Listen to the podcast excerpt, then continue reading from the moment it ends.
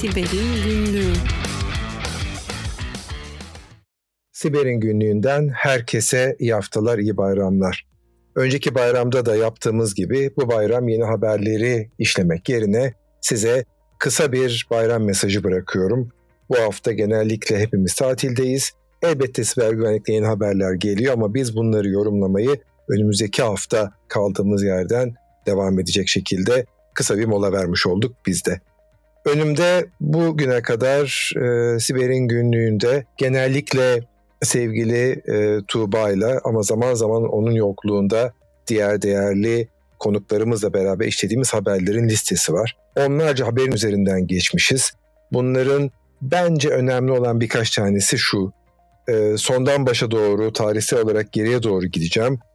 E, farkında ol, olarak ya da olmayarak arabalardan e, Mars'ta gezen Mars Rover'a kadar birçok cihazda kullanılan bir işletim sistemi VxWorld e, Linux işletim sistemindeki önemli güvenlik açıkları bu haberlerden bir tanesiydi.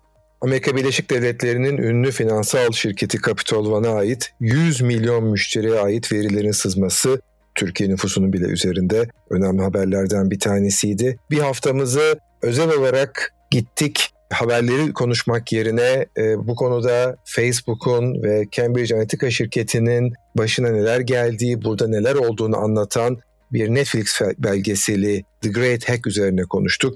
Orada bu haberleri ya da bu bilgileri anlatmamın sebebi bayramda boş zamanınız varsa bunların üzerinden geçip geri dönüp izleyebilirsiniz. E, çeşitli havayolu şirketlerinin, e, otel şirketlerinin, turizm şirketlerinin hacklenmesi genel, genel olarak veri sızıntıları, KVKK ve Avrupa'daki GDPR nedeniyle verilen önemli cezalar, Amerika ve Rusya arasındaki siber savaşın e, parça parça detayları, NASA'nın bile çok küçük bir IoT cihazı Raspberry Pi üzerinden hackleniyor olması gibi çeşitli konuları geçtiğimiz haftalarda ele almışız. Listeye bakınca güzel haberler önüme çıkıyor. Bunları hem YouTube hem de diğer e, sizin kullanmayı tercih ettiğiniz belki Spotify, belki Apple Podcast gibi kullandığınız dinleyici yazılımlar üzerinden eski bölümlerimizi keyifli dinleyebilirsiniz.